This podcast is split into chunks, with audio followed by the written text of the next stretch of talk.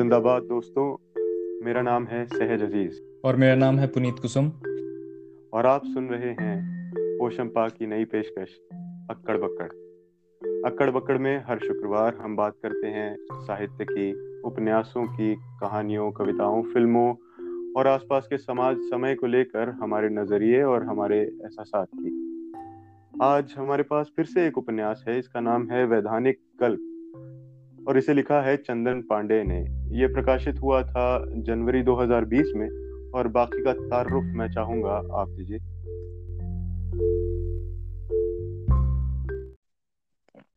सहज वैधानिक गल्प का पहला परिचय होगा, एक छोटा उपन्यास है और एक राजनीतिक उपन्यास है, जिसमें कि इसकी विषय वस्तु ऐसी है जो कि हम चलती फिरती भाषा में कहें तो बहुत एक ज्वलंत मुद्दे को उठाया गया है।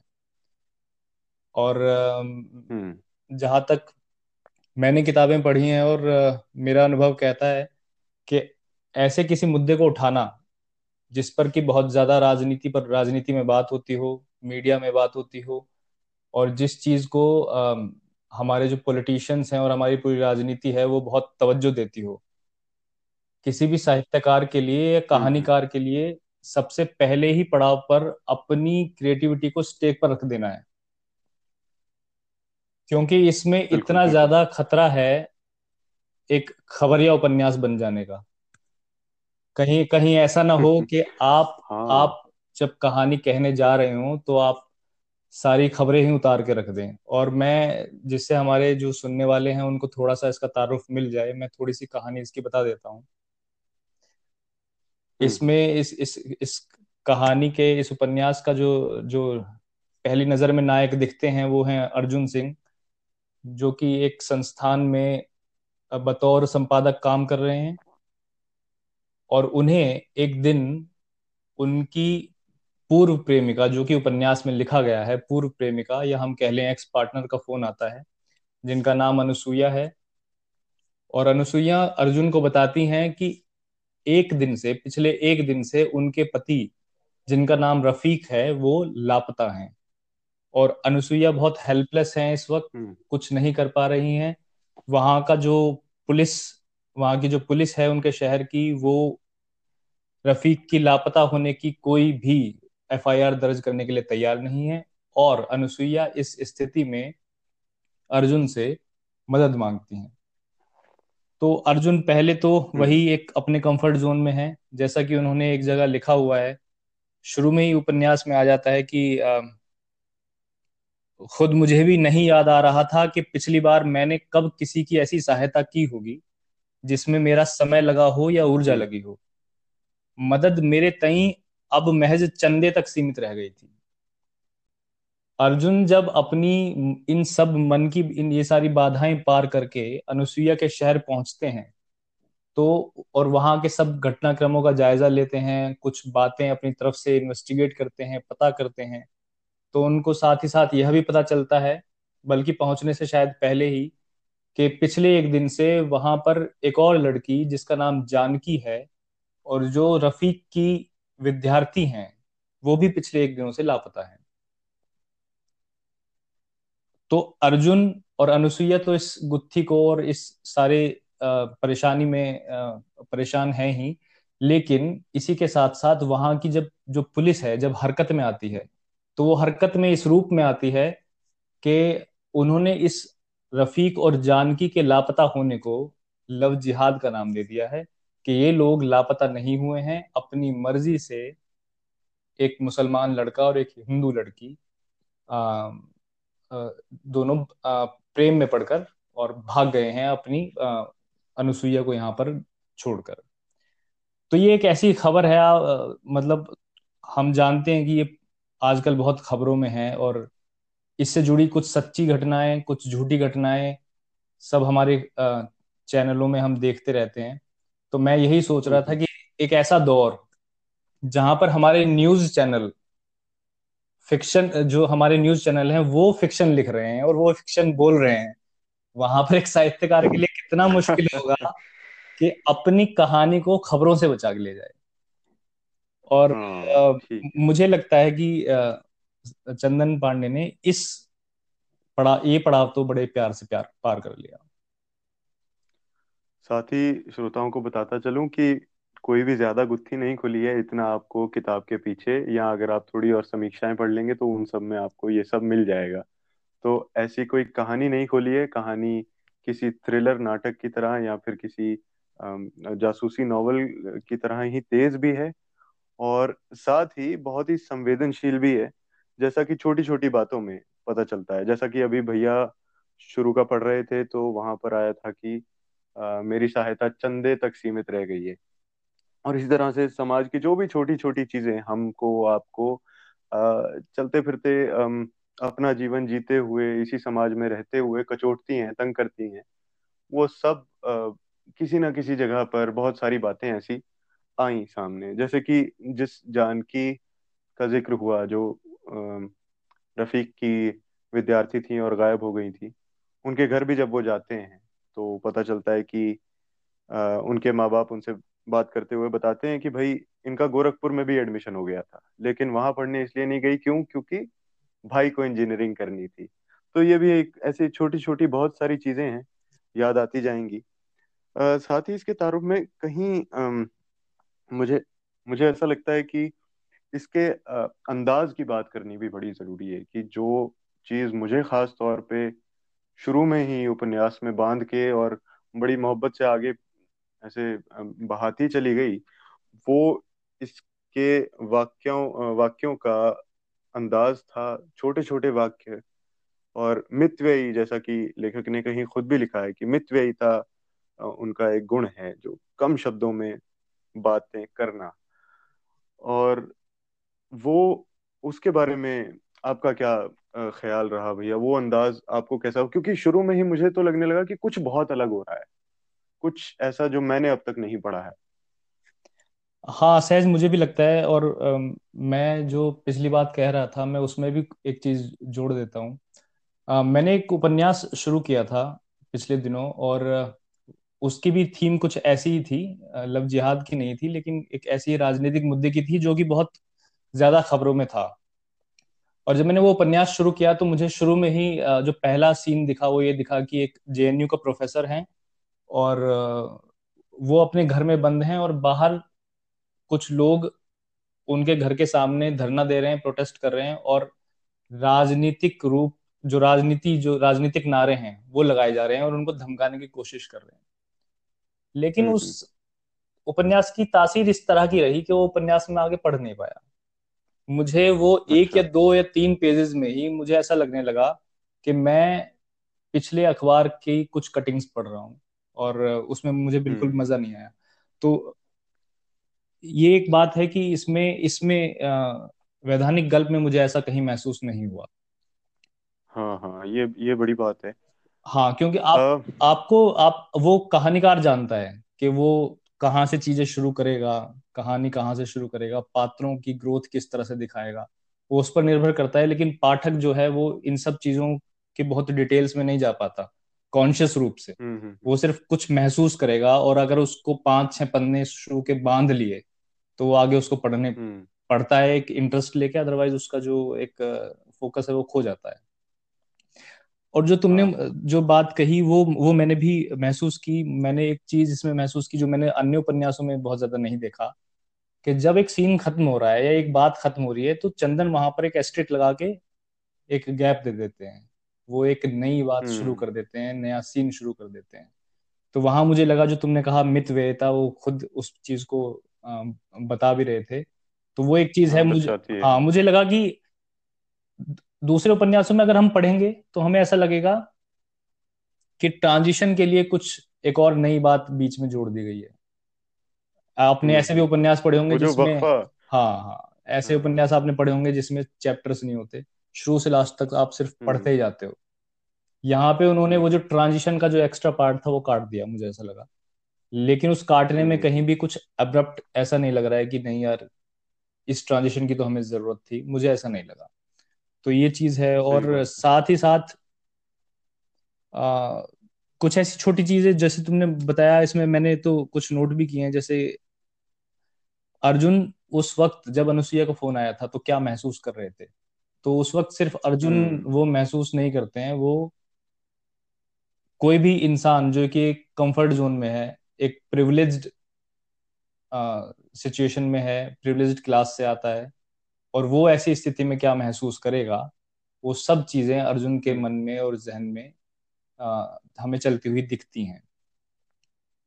हम्म हम्म। तो वो भी साथ साथ हाँ तो शुरुआत बड़ी ही रोमांचक है बड़ी ही रोमांचक है और बहुत कुछ घट रहा है। अब एक एक्स गर्लफ्रेंड का फ़ोन आया है और इस आदमी को वहाँ जाना है नहीं जाना है उसका अपना तो मन है नहीं लेकिन उसकी पत्नी बिना किसी ईर्ष्या के जबकि हाँ इस बात का भी ज़िक्र है कि उनका झगड़ा हो चुका है इसी अनसुया को लेकर कभी उनका अपनी पत्नी के साथ।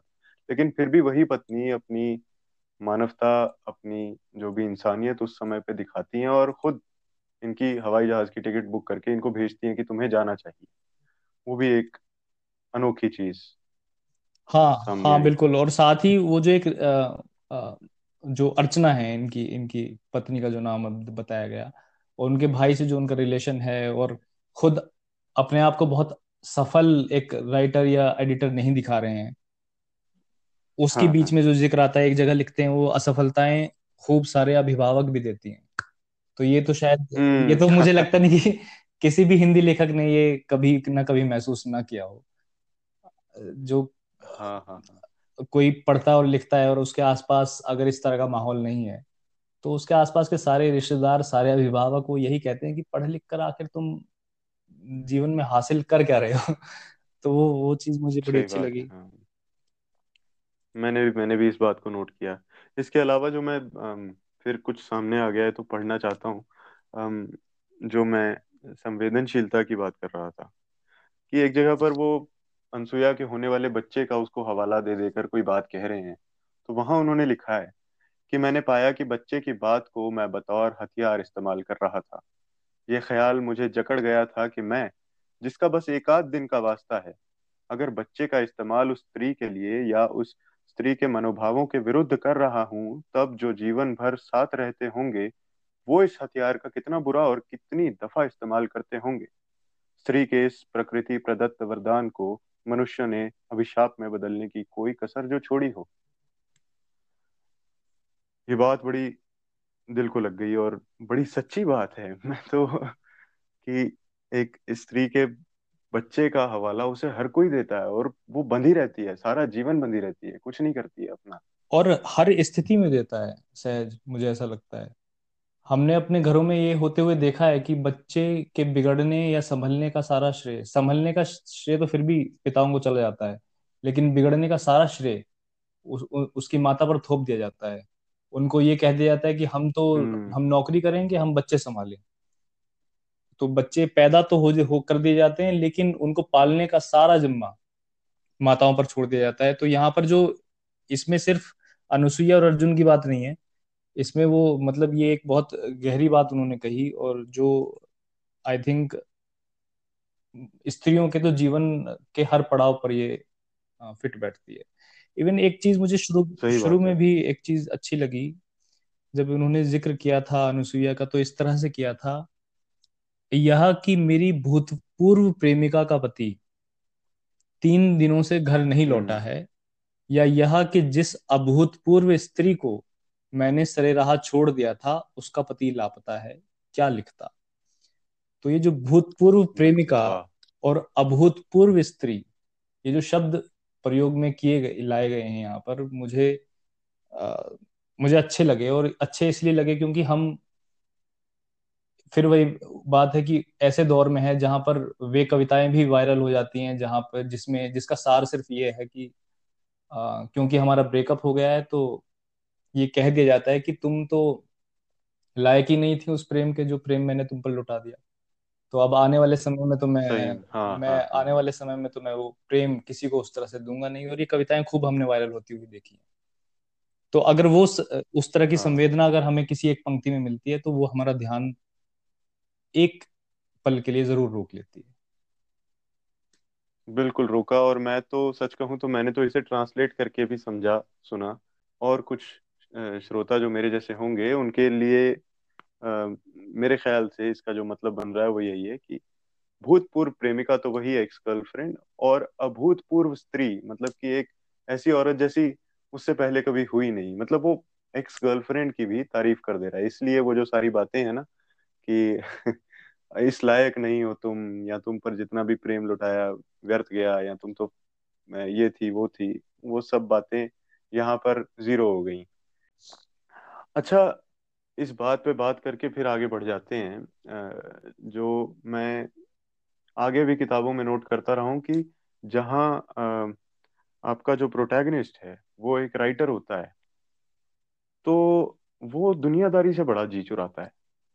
और मैं इसमें बड़ा क्या कहूँ आईना भी देख लेता हूँ कि एक तो मुझे ये एक बड़ी रोचक रोचक चीज़ लगी और मैं मुझे लगता है कि हमने पिछली बार जो पॉडकास्ट किया था वो मानव कौल की किताब पर किया था अंतिमा पर और मुझे लग रहा है शायद मैं दो तीन बार अंतिमा पर इस डिस्कशन में भी जाऊँगा मुझे ऐसा लगता है। तो एक तो मैं ये सिमिलरिटी बता दूँ कि मानव कौल का जो नायक था वो भी एक राइटर था और फिर यहाँ पर हाँ और चंदन के नायक हाँ। हैं वो भी एक लेखक हैं अर्जुन सिंह। तो मुझे तो ऐसा लग रहा है कि कहीं ये लेखक लोग ऐसा तो नहीं कर रहे हैं कि जानबूझकर एक नायक लेखक रख देते हैं जिससे कि बहुत सारी चीज़ें ऑथेंटिक हो जाएँ। बहुत सारी चीज़ें वो खुल के बोल पाए, जो अपनी लाइफ में जो उनका आसपास चलता है और उस आसपास को वो बहुत ऑथेंटिक रूप में और बिना किसी फ़िल्टर लगाए अपने पात्रों में फिट कर पाए। मुझे मुझे तो ऐसा भी लगता है, मैं सोचने पे मजबूर हूँ, क्योंकि मैंने लगातार दो ऐसे उपन्यास पढ़ लिए। हाँ मैं मैं हाँ मैं यहीं पर ये भी बोल सकता हूँ कि अब ये खुद को नंगा करना होगा लेकिन लेखक जो होता है ना वो बहुत सारी घटनाओं में अपने जीवन में जब वो उन्हें जी रहा होता है वो तभी उन्हें लिखने का सपना देख चुका होता है। और उसे तब भी पता होता है कि जब मैं इसे लिखूँगा तब मैं इसमें अपने आप को थोड़ा सा ऐसे दिखा दूँगा या वैसे दिखा हाँ बिल्कुल सही बात है और ये तो, तो ये तो एक ये सनक एक है मुझे लगता है कि हम तो छोटी से छोटी घटनाएँ शायद हम अपने अपनी नोटबुक में नोट करते रहते हैं और हम सोचते हैं कि हाँ इस घटना को भी हम किसी ना किसी तरीके से कभी ना कभी लिखेंगे। और मुझे नहीं लगता कि लेखकों को इस तरह से नंगे नंगे होने में उन्हें किसी भी तरह की कोई परेशानी है। ये तो अब मतलब लेखक लिखता ही क्या है? अपना स्व लिखता है वो जो महसूस कर रहा है अपने भीतर से निकाल कर लाएगा वो कहीं बाहर से तो लाएगा हम्म हम्म हम्म। अच्छा अब दो चीज़ों की बात और करनी है। एक तो इसमें संवाद बहुत कम है। संवादों की जगह, बहुत जगह बता दिया गया है कि बात क्या हुई। संवाद नहीं लिखे हैं। और उपन्यास बहुत छोटा है। मतलब एक सौ बयालीस, तिरालीस जो भी पेज का उपन्यास है तो क्या ये छोटा रखने के लिए ये कोशिश की गई होगी? मतलब मैं इस बारे में सोच रहा था। और क्या ये इसकी गति जो है, जो एक बहुत तेज गति जैसा मैंने शुरू में कहा, बनी रहती है हर समय? मैंने एक दिन में पढ़ लिया। तो क्या क्या ये उसके लिए एक प्रयोग है कि संवाद बहुत कम है और जहाँ भी संवाद की गुंजाइश है, वहाँ पे भी उस बात को स्पष्ट कर दिया गया दो एक लाइनों में।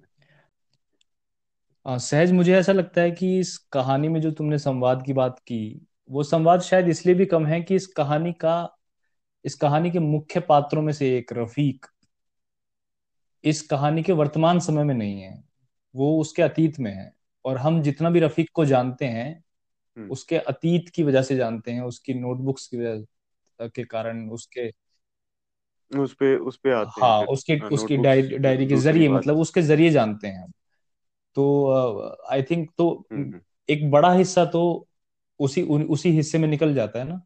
तो मुझे लगता है इसलिए भी संवाद शायद थोड़े कम है और हम्म। बहुत ज़्यादा इस कहानी को बहुत ज़्यादा विस्तार नहीं दिया गया है। एक मुझे ऐसा लगा कि जो एक पावर स्ट्रगल दिखाने की कोशिश की चंदन ने पुलिस और तंत्र और शक्तिशाली लोगों के बीच और जो जिनका ऑपरेशन किया जा रहा है उन लोगों के बीच तो उसको बहुत ज़्यादा विस्तार देने की कोशिश नहीं की और मैंने ऐसे जो छोटे उपन्यास और भी पढ़े हैं अब मुझे याद आता है उदय प्रकाश का मोहनदास एक ऐसा ही उपन्यास है।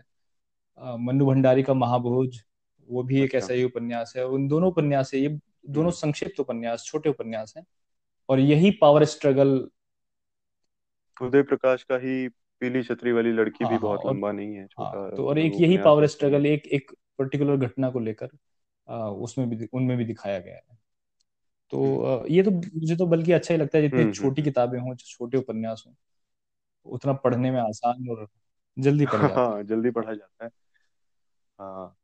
अच्छा पढ़ के, लेकिन एक बात जो मैंने दूसरे किसी दोस्त से भी कही थी कि पढ़ी तो छोटी सी किताब है, पर काफ़ी कुछ देख लिया, काफ़ी कुछ छू लिया, कम से कम छू तो लिया बहुत कुछ, चाहे विस्तार कुछ एक चीज़ों पर ही हो। उस विस्तार पर जाने से पहले, जो इसका मुख्य मौजू जो आपने शुरू में कहा, लव जिहाद वगैरह पे जाने से पहले, एक बार डायरी पे बात कर लेते हैं, जहाँ जहाँ भी डायरी आई, रफीक की, वो सज्जन जो अनसुया के पति हैं और खो गए हैं, या मिल नहीं रहे हैं, या वापस नहीं आए हैं। वो आ, उस पर या गायब कर दिए गए हैं। उ, उनकी जो डायरियाँ हैं जिनको अब बड़ा दिलचस्प एक चीज़ है जो मैं नहीं बताना चाहूँगा कि वो कैसे बची और क्या उनका हश्र होता है लेकिन उसकी जितनी भी बची खुची डायरी है उनको जहाँ जहाँ भी लेखक पढ़ रहा है बीच बीच में वो एक बड़ा ज़रूरी और शायद मतलब वही नायक वो भी है कहानी का उपन्यास का।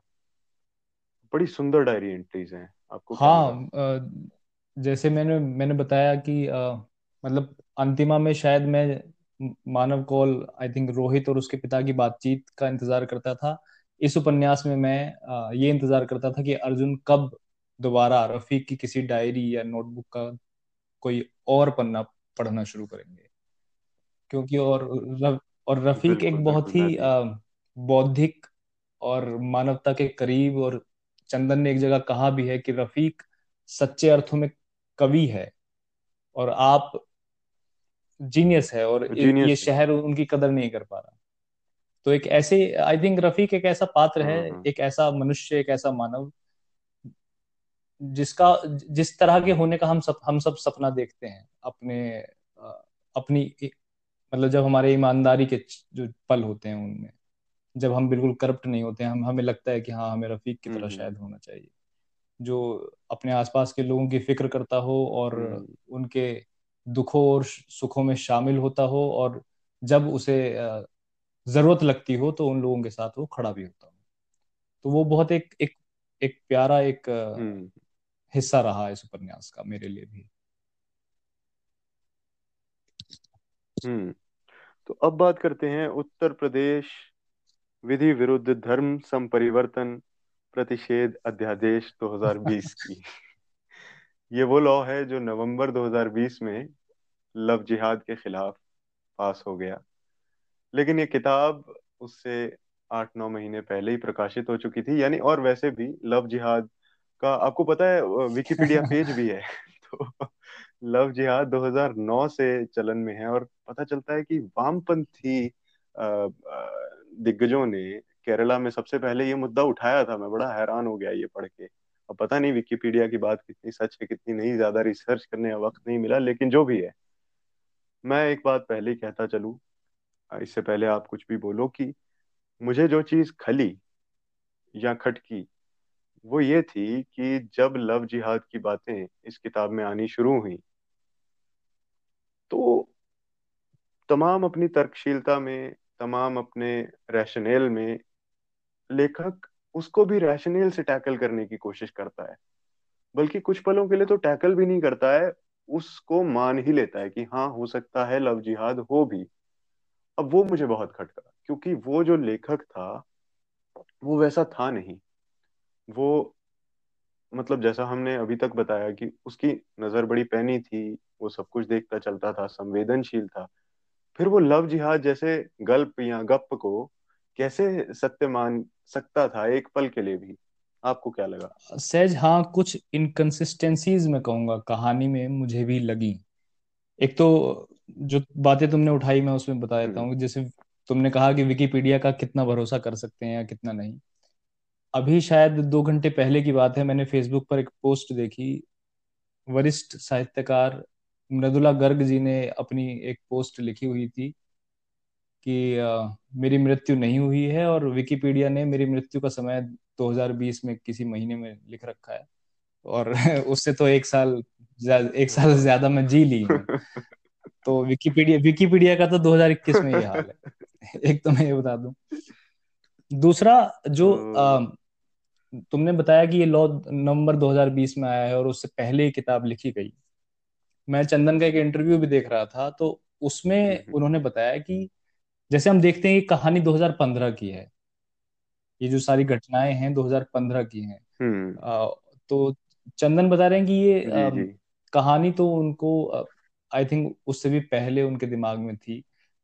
उनका कहना यह है कि एक संयोग था कि जब ये किताब अपनी सारी प्रकाशकीय और संपादकीय प्रक्रियाओं से गुजरते हुए फाइनल ड्राफ्ट जब तैयार हुआ और बाज़ार में आई तब एक ऐसा माहौल था कि जो लव जिहाद का मुद्दा है ये राजनीतिक रूप से भी अपने चरम पर है इस वक्त। तो तो उनका कहना है ये संयोग है लेकिन उन, हम्म। उनके जहन में ये पहले से ये कहानी थी और वो सिर्फ़ लव जिहाद को लेकर नहीं थी वो एक मॉब लिंचिंग और हेट मॉन्गरिंग को लेकर वो कहानी थी। और जो इनकन्सिस्टेंसीज की मैं बात जो तुमने बात की उसमें हाँ कुछ चीज़ें मुझे भी कहानी के दौरान खटक रही थी। जैसे पहली बात तो ये कि अर्जुन, जो कि अनुसुईया के शहर, जो कि कस्बा है, नोमा आई थिंक उसका नाम है। नोमा आने से पहले जिस तरह से एक असहज महसूस कर रहे थे और एक तरह से डर भी रहे थे, वहाँ आने के बाद भी डरते हैं। और उनका जब पहला ही एनकाउंटर होता है सिपाहियों से तो उन्होंने एक जगह लिखा भी है उसमें कि मैं ढूंढ लेता हूँ मुझे वो चीज़ बहुत अच्छी लगी थी कि दो अपराधी और तीन मनुष्य या दो सिपाही और तीन अपराधी कैसे देखता मैं इस दृश्य को? जमाना हम्म। कैसे देख रहा है?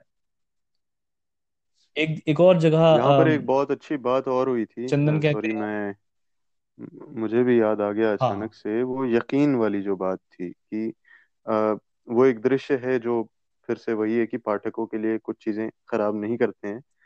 आ, लेकिन हम्म। वो दृश्य को देखने के बाद वो ये भी लिखते हैं कि मैं इस पर अगर इसे देखता अगर कोई मुझे बताता या ऐसा कुछ तो मैं उस पर यकीन शायद ना करता। फिर पैराग्राफ चेंज साथ ही वो लिखते हैं यकीन की ही बात कर लेते हैं कि यकीन क्यों नहीं करता? इसलिए हाँ ये मिल गया। पहले यकीन की बात कर लूँ। क्यों यकीन नहीं करता? लेखक होने के बावजूद मनुष्य से अधिक व्यवस्था में और संगठन में यकीन करता हूँ। इसलिए या इसलिए कि इस संगठन ने जिसे पुलिस कहते हैं मुझे बख्श रखा है। इसलिए किस लिए? तो ये जो मुझे बख्श रखा है ये बड़ी ज़रूरी बात है और ये कहीं ना कहीं एक केंद्र बिंदु भी है इस मुद्दे का इस बातचीत का इस उपन्यास का कि अ, मुझे बख्श रखा है का मतलब है मेजॉरिटी को बख्श रखा है और जो अल्पसंख्यक है जो सीधे तौर पे कहें तो आज की तारीख में जो मुसलमान है उसे नहीं बख्श रही है पुलिस ज़्यादातर जगह या जो दलित है जो आदिवासी है उसे नहीं बख्श रही है पुलिस। नीचे का तबका। हाँ बिल्कुल और वहाँ पर ये ये चीज़ भी देखने में एक एक आश्वस्ति देती है कि लेखक अपना प्रिविलेज पहचानता हम्म हुआ हम्म चल हम्म। रहा है साथ में। ये चीज़ भी अच्छी लगी। और आगे भी उन्होंने लिखा कि उन सिपाहियों के सामने अपना मेरुदंड निकाल कर मेरा रख देना मनुष्यता में गिना जाएगा या नहीं। मैं इस कदर डरपोक हूँ यह मैं नहीं हाँ तो फिर इसी से आप फिर वो जो कंसिस्टेंट इनकंसिस्टेंसी कह रहे थे उसका बताइए। हाँ हाँ हाँ तो जहाँ अर्जुन ये कहते हैं वहीं अर्जुन जब अपने बॉस को फ़ोन करते हैं और उस फ़ोन के बाद जो कुछ हलचल होनी शुरू हो जाती है उस हम्म। शहर में और जिस तरह से अर्जुन को अटेंशन मिलनी शुरू हो जाती है। उस अटेंशन को जिस सहजता से अर्जुन ने ले लिया मुझे वो थोड़ा सा हम्म। खटक रहा था कि जैसे अचानक उनको पार्टी में इनवाइट किया जाता है और वो पार्टी में चले जाते हैं। मैं ये अज्यूम कर रहा हूँ कि जब अर्जुन अनुसुईया के शहर में आते हैं नोमा में आते हैं तो वहाँ पर वो सभी लोगों से हम्म। अनजान है। सभी लोगों से पहली बार मिल रहे हैं शलभ से अनुसुईया से रफीक के विद्यार्थियों से जानकी के घर वालों से दद्दा जो थे जो, जो उनका मुझे नाम याद नहीं आ रहा जो दद्दा साहब जिनको कहा हाँ। जाता था उनसे वो पहली हाँ वो पहली बार मिल रहे हैं। और इन्हीं लोगों यही लोग दो दिन बाद उनका सम्मान समारोह भी आयोजित कर देते हैं और ये उसको भी स्वीकार कर लेते हैं। उन्हें नहीं पता कि उस सम्मान समारोह में क्या होने वाला है उसका क्या उद्देश्य है मैं तो ये समझता हूँ कि किसी लेखक को अगर सम्मान समारोह में बुलाया जा रहा है और उसका सम्मान किया जा रहा है तो उसकी रचनाओं की के लिए उसकी कृतियों के लिए उसके किसी न किसी यू नो साहित्यिक योगदान के लिए किया जा रहा है। तो उसका कोई रेखांकन वहाँ पर नहीं है कि अचानक से ऐसा क्यों हुआ और अर्जुन उसको सहजता से ले लेते हैं और चले भी जाते हैं। आखिरकार वो एक मतलब हाशिया एक उकेरा हुआ हाशिया हो सकता है या नहीं कि वही जो मेरुदंड निकाल के रख ही दिया है तो नहीं, जो मेरुदंड निकाल कर रख देना, वो एक विडंबना की तरह आया है। वो जो अंतर्विरोध एक मध्यम वर्गीय परिवार के किसी भी इंसान में और जो जो एक प्रिविलेज्ड आपके आसपास एक घेरा बना देता है, वो विडंबना थी, मुझे ऐसा लगा। वो इन, जो लेखक है वो, या कोई भी इंसान है, वो सारी चीज़ें समझ रहा है कि मैं यहाँ पर डरपोक हो रहा हूँ। मैं यहाँ पर खुलकर नहीं बोल रहा हूँ। जो गलत हो रहा है मेरे सामने उसके हम्म। विरुद्ध में मैं बोलना चाहता हूँ। जब वो इस तरह की स्वीकृति करता है कि मैंने मेरुदंड निकाल कर रख दिया तो इस स्वीकृति के साथ साथ कहीं ना कहीं ये भी आता है कि अगर मुझमें और हिम्मत होती या थोड़ा और हौसला होता तो मैं शायद ये ना करता। मैं इन लोगों से के विरुद्ध ज़रूर हम्म। जाता।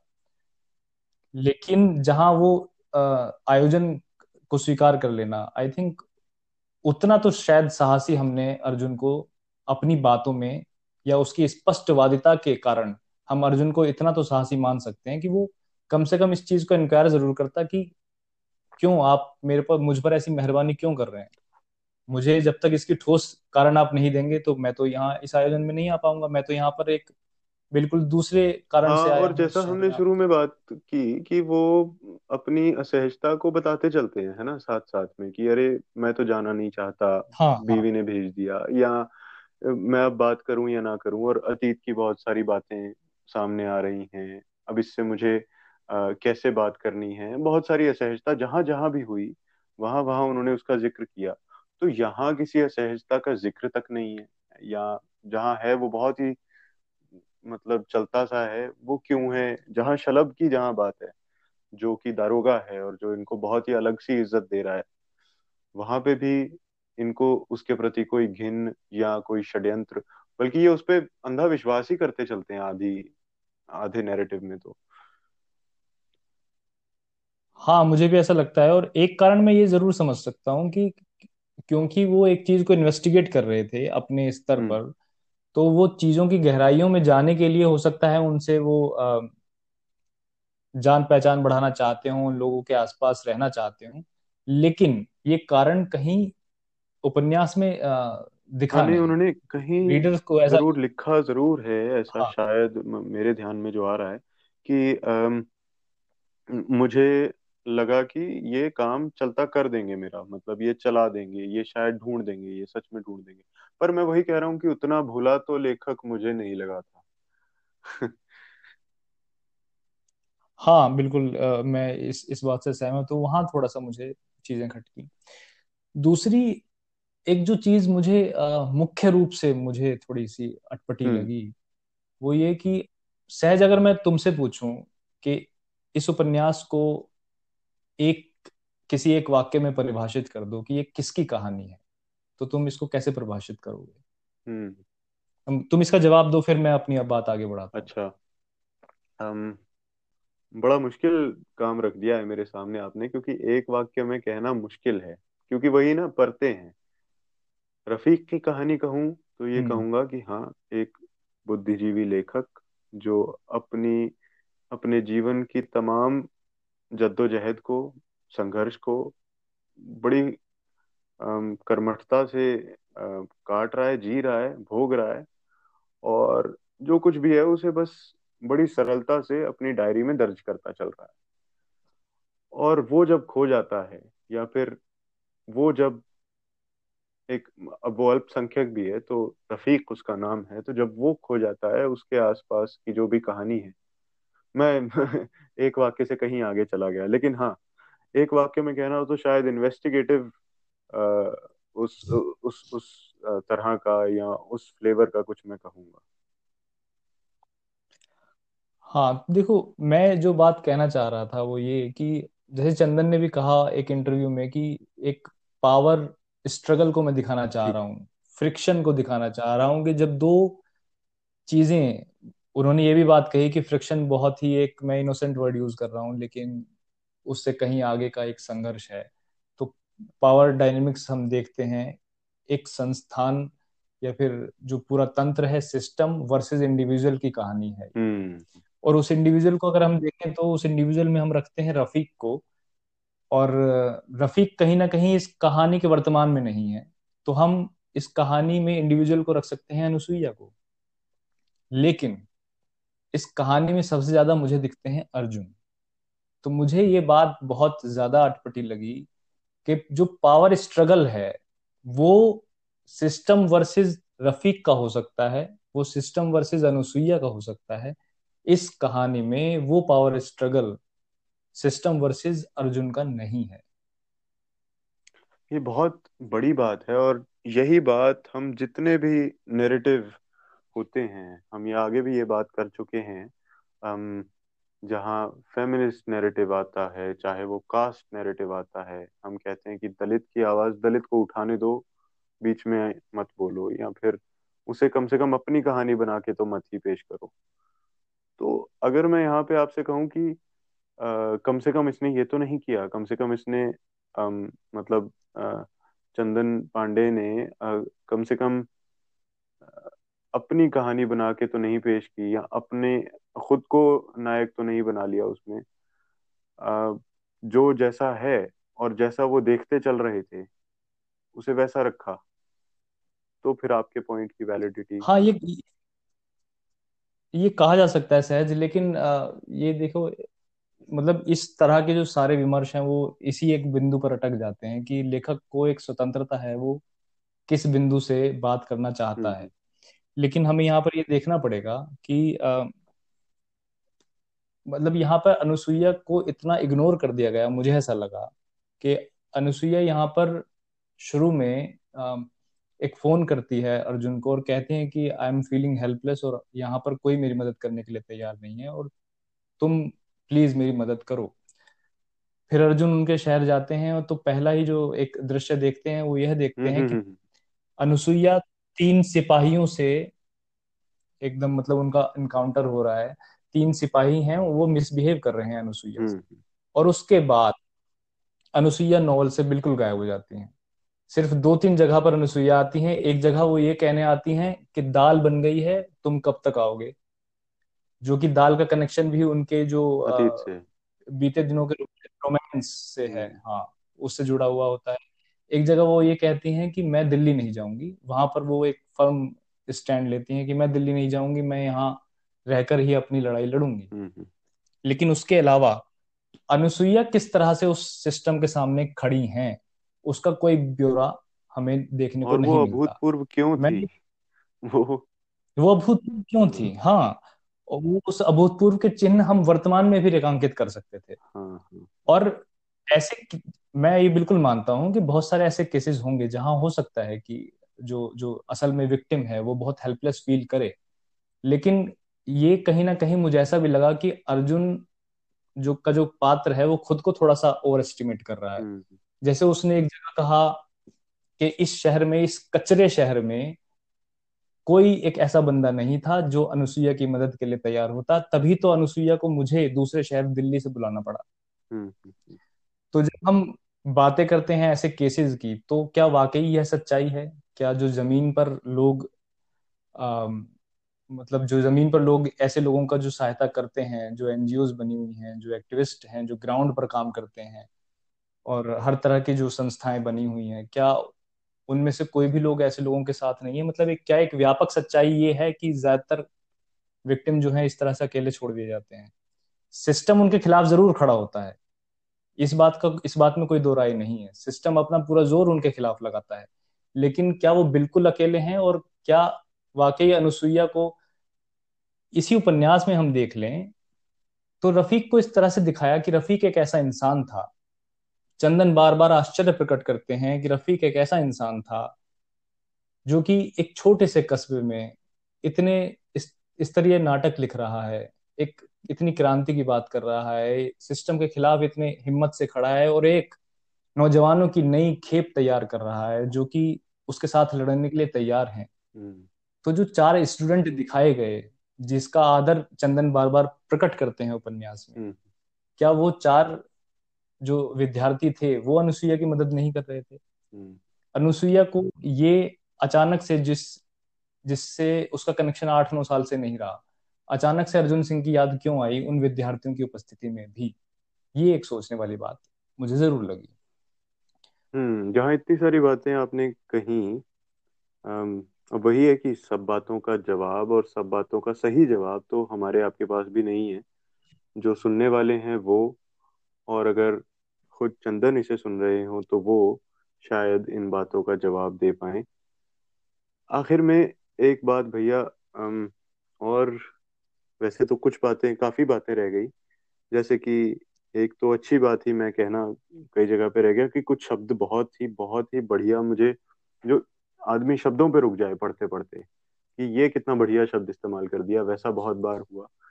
अ, दूसरी बात अब ये भी खटके की बात है कि जो कि मैं अब यहाँ पे मैं और भी किताबों के ज़िक्र कर दूँ। फोर्टी रूल्स ऑफ़ लव का ज़िक्र कर दूँ या ऐसी कई किताबें मैंने पढ़ी हैं जिसमें जो जो कहानी सुना रहा है वो बदलता है। यानी कि आपका फ़र्स्ट पर्सन कहीं ना कहीं बदलता है। इसमें वो होता है सहज हाँ जी। मैं मैं माफ़ी चाहूँगा मैं तुम्हें बीच में टोक रहा हूँ। लेकिन अ, मुझे कुछ और भी याद आया मेरी पिछली बात में तो हाँ। मुझे लगा कि वो थोड़ा ज़रूरी है पहले उसको एक बार खत्म कर लेते हैं। बोलिए। उसमें मैं एक और चीज़ बताना चाहूँगा कि अम, जैसे मैंने बताया कि हम शायद अंतिमा पर दोबारा पहुँचे तो पिछले पॉडकास्ट में हम वो बात नहीं कर पाए। उसके बाद हमने शायद एक बात की थी कि एक जगह मानव कौल का जो पात्र है रोहित वो ये बात कहता है कि जब मैं सलीम की बातें सुनता हूँ तो उन बातों का मेरे पास कोई जवाब नहीं होता है। हाँ। इसका मतलब ये था कि जब एक हिंदू दोस्त एक मुसलमान दोस्त की आजकल बातें सुनता है तो बहुत समय पर बहुत बार ऐसा होता है कि उसके पास जवाब नहीं होता कि जो डिस्क्रिमिनेशन तुम्हारे साथ हो रहा है उसके लिए हम क्या कर सकते हैं? हम्म हम्म, तो वहाँ मैंने तुम्हें एक बात कही थी कि मुझे जो चीज़ अंदर से खटकी वो ये खटकी कि इस पूरे प्रसंग में मेरी जो सहानुभूति अंदर से मेरी जो संवेदना जगी वो रोहित के लिए जगी कि उसके पास जवाब क्यों नहीं था सलीम की बात का? जबकि ये सहानुभूति सलीम के सलीम लिए के लिए होनी जागनी चाहिए। चाहिए। और वही बात यहाँ भी लगा सकते हैं। बिल्कुल सही। वही बात यहाँ मुझे ऐसा लगता है कि मैं इस बात के लिए परेशान हो रहा हूँ। जैसे चंदन कहते हैं बीच में कि यार मैं पागल हो जाऊँगा इस शहर में मुझे समझ में नहीं आ रहा क्या करूँ? हम्म हम्म, उनकी पत्नी वहाँ अर्चना कहती है तुम निकलो उस शहर से तुम तुम्हें बिल्कुल निकलना है। तो मैं भी उस उस एक पूरे बातचीत में इन्वॉल्व हो गया था जब पढ़ रहा था इस किताब को। और मुझे चिंता होने लगी अर्जुन की और अर्चना की। मुझे अनुसुईया की चिंता नहीं थी। मुझे मुझे एक एक समय को और फिर अगले ही पल मुझे ग्लानि भी हुई कि ये ऐसा कैसे हो रहा है? ऐसा तो बिल्कुल नहीं होना चाहिए। क्योंकि अर्जुन एक फ़्लाइट लेके दिल्ली पहुँच जाए उनके सारे टेंशन खत्म हो जाती है। हम्म। लेकिन अनुसुईया की टेंशन खत्म नहीं होती। रफीक और जानकी का तो हमें पता ही नहीं कि कहाँ उनके है साथ उनकी उनकी नियति में क्या लिखा है कहाँ हो रहा है। हाँ हाँ। तो ये जो सहानुभूति थी वो अब ये एक बात ज़रूर है कि लेखक की स्वतंत्रता है वो किस बिंदु से अपनी बात कहना चाहता है। हम्म। एक ये बात हो जाती है कि हम इसी इसी प्रिविलेज की तो बात करना चाहते हैं कि हम्म। जो प्रिविलेज और जो चीज़ें जितनी सहूलियत हमें है सिस्टम के सामने हम उसी की तो बात करना चाहते हैं। लेकिन फिर एक सवाल मेरे मन में ये भी उठता है कि क्या ये जो एक प्रिविलेज्ड और ओप्रेसिव सोसाइटी से आने वाला जो एक मध्यम वर्गीय या फिर हम लोग जिससे रिलेट करते हैं इनका जो इनकी जो गिलानी है इनका जो अपराध बोध है क्या इसकी कहानी जो अंडर प्रिविलेज्ड लोग हैं या जो ओप्रेस्ड लोग हैं उनकी कहानी की कीमत पर कही जानी चाहिए? हाँ। मेरा एक सवाल मुझे ये ज़रूर मेरे जहन में आता है और मैं अ, फिर वही है कि हम किसी को डिक्टेट नहीं कर सकते कि आपको क्या लिखना है क्या नहीं। लेकिन ये चीज़ मुझे थोड़ा असहज करती है। इसी बात के समर्थन में मैं फिर दोबारा दो उपन्यासों की तरफ़ ले जाना चाहूँगा। उन्हीं दो उपन्यासों को मोहनदास उदय प्रकाश का और मनु भंडारी का महाभूत महाभोज हम्म। दोनों उपन्यास थर्ड पर्सन में लिखे गए हैं। हम्म। जो तुमने मुझसे मैं फिर अंतिमा पर पहुँचता हूँ ये शायद थोड़ा सा खिचड़ी पक जाए लेकिन मैं फिर अंतिमा पर जा रहा हूँ। अंतिमा के केस में तुमने मुझसे पूछा था कि क्या ये उपन्यास थर्ड पर्सन में लिखा जाता तो बेहतर होता। मैं अंतिमा के बारे में यह जवाब नहीं दे पाया था, लेकिन मैं वैधानिक गल्प के बारे में यह जवाब देता हूँ कि अगर ये उपन्यास थर्ड पर्सन में लिखा जाता तो शायद इससे बहुत ज़्यादा बेहतरीन उपन्यास होता। और जो मुझे एक पात्र अर्जुन सिंह, जो अनुसुईया, रफीक की समस्याओं और एक पाठक की संवेदनाओं के बीच जो एक पात्र अर्जुन सिंह नज़र आ नज़र आ रहा है, वो शायद थोड़ा कम नज़र आता तो एक बेहतरीन उपन्यास होता मेरी नज़र में। मैं थोड़ा अर्जुन सिंह की कहानी पढ़कर थोड़ा सा असहज हूँ इस वक्त। अब बेहतर होता या नहीं होता, ये मैं नहीं कहूँगा। खैर, मैं वापस उस बात पे आता हूँ। हाँ जो जैसा कि मैं कह रहा था कि इसमें डायरी एंट्रीज हैं और वो रफीक की डायरीज हैं। और सुनाने वाला, जो कहानी सुनाने वाला है वो अर्जुन है, यानी चंदन है। और दोनों में सिमिलर शब्द बार बार रिपीट हो रहे हैं। या फिर जो कहने का तरीका भी है, वो भी सिमिलर है, दोनों का। और ऐसा अमूमन नहीं होता है। जैसा कि हम कई सारे सिमिलैरिटीज इसमें और अंतिमा में और शायद और चार उपन्यास उठाएँ तो उनमें भी ड्रॉ कर लें, लेकिन फिर भी लिखने का तरीका, अंदाज, बात कहने का तरीका सबका अलग होता है। और ये बात मुझे ऐसे उपन्यासों में खटकती है जो एफर्ट तो बहुत अच्छा है ये और बहुत सुंदर है और पता नहीं कल को हम क्या करने वाले हैं, लेकिन जहाँ दो अलग नैरेटिव आ रहे हैं। लेकिन ऐसा ही, जैसा मैं फोर्टी रूल्स ऑफ़ लव की बात कर रहा था, जो कि एलिफ शफाक का नॉवल है, उसमें भी बहुत सारे अलग अलग नैरेटिव आते हैं। लेकिन सब एक ही तरीके से बात कर रहे हैं। सब एक चीज़ को देख के एक ही तरह का विस्मय और एक ही तरह की का कौतूहल यू नो ज़ाहिर कर रहे हैं। तो वो चीज़ मुझे बहुत ज़्यादा खटकती है कि जब अलग, और इसी कड़ी में फिर मैं बात कर दूँ, एनी जैदी की किताब जो है प्रिल्यूड टू अ राइट की। उसमें बहुत सारे अलग अलग लगभग सारे ही जो भी चैप्टर्स हैं, वो कोई अलग आदमी सुना रहा है। और उसमें मुझे वो सब अलग लोग अलग अलग दिखे। उनकी बात करने का सलीका अलग दिखा। वो सोलिलुकीज के फॉर्म में अलग अलग उसके चैप्टर्स हैं। खैर, ये तो रही बात उसकी। अब अब अब जो बात आप कह रहे थे, मैं चाहूँगा कि जो भी लोग हमें सुन रहे हैं, बहुत ध्यान से इस बात को ज़रूर सोचें जो भैया ने सवाल किया। कि क्या ओप्रेस्ड की कहानी की कीमत पर हम लोगों का अपराध बोझ हम यानी जो प्रिविलेज हैं, उनका अपराध बोझ कहा जाना चाहिए, कहानी के रूप में आना चाहिए। क्या उसकी कीमत वो है, उनका ऑपरेशन उनके साथ जो भी प्रताड़ना हो रही है। और इसी के साथ आखिरी बात मैं भैया आपसे पूछ रहा हूँ कि मैंने एक समीक्षा इस किताब की पढ़ी, अमर उजाला में छपी हुई, डॉक्टर ओम निश्चल की लिखी। जिन्होंने कहा है कि इसमें प्रयोगशीलता के छिलके कम हैं और किस्सा गोई का गुदा अधिक। तो मैं मैं आपसे ये पूछना चाहता हूँ कि प्रयोगशीलता को छिलका कहना मतलब पता नहीं मैं इस बात से थोड़ा असहज हो गया कि मैं तो बहुत ही प्रयोगवादी एक्सपेरिमेंटल हर चीज़ में हूँ चाहे वो लेखनी हो चाहे कुछ भी करना हो। तो और मुझे काम भी वैसा ही पसंद आता है। दोबारा तुम दोहराओगे उस वाक्य को? लिखा है कि इस किताब में प्रयोगशीलता के छिलके कम हैं किस्सा गोए के गूदे अधिक। अच्छा तो ये तो तारीफ़ हुई मेरे जो मुझे हाँ हाँ मतलब उनके लिए वो तारीफ़ है मैं मैं समझ हाँ, रहा हाँ। हूँ लेकिन उसी के साथ में जो प्रयोगशीलता है वो तो छिलका बन गई ना। ऐसा होता है सहज मतलब अगर ये बात अगर इस तरह से पूछी जाए कि क्या इसमें कुछ प्रयोग नहीं हुए या फिर कुछ नया नहीं एक्सपेरिमेंटल नहीं लग रहा है तो मैं यहाँ पर ये कहूँगा कि आपका जो विषय है ना वो वही ये चयन करता है कि उसमें आप कितना प्रयोग कर पाएँगे। हम्म, तो हम्म। मुझे ऐसा लग नहीं रहा कि ये ऐसा विषय था जहाँ पर प्रयोग के भी बहुत ज़्यादा स्कोप शायद रहे हों। या फिर अगर हम एक एक सिंसियरिटी से वो कहानी अगर पाठकों के सामने हम रखना चाहते हैं तो। फिर वही बात है मैं बताता हूँ uh, मेरे पास इसका एक एग्ज़ाम्पल है इसी उपन्यास में एक एग्ज़ाम्पल एक दो एग्ज़ाम्पल है मेरे पास। हाँ अब ढूंढिए जैसे कि मीनवाइल मुझे तो फिर भी लगता है कि प्रयोग इसमें हुए मतलब कि फिर भी बड़े अच्छे और बड़े कमाल कमाल के प्रयोग जैसे कि किताब का जो अंत है बिना खराब करते हुए किसी के लिए भी। जहाँ पे जो जो रफीक है उसकी जो डायरी है उसमें जहाँ जहाँ भी नाटकों की बात आती है और नुक्कड़ नाटकों की बात आती है मुझे लगता है वो अपने आप में एक प्रयोग है। वो जिस तरह से नाटक कर रहे हैं और जिस तरह से नाटक करने के लिए कर्मठ हैं या उकसा रहे हैं और स्टूडेंट्स को वो अपने आप में प्रयोग है। खैर आप कह रहे थे। हाँ बिल्कुल इस बात से मैं सहमत हूँ। रफीक की जो उपस्थिति है उपन्यास में वो अपने आप में एक हम्म। बड़ा प्रयोग है। हम्म। इस तरह की उपस्थिति बहुत ज़्यादा हम हमें देखने को नहीं मिलती। तो जैसे मैं जो एग्ज़ाम्पल देने की कोशिश कर रहा था यहाँ पर वो प्रयोग भी नहीं है लेकिन वो मैं दिखाने की कोशिश करता हूँ कि वो मुझे क्यों खटके। जैसे तुम्हें याद है कि वो एक पार्टी में जब जाते हैं तो हम्म। वहाँ पार्टी में उनको एक स्त्री मिलती है।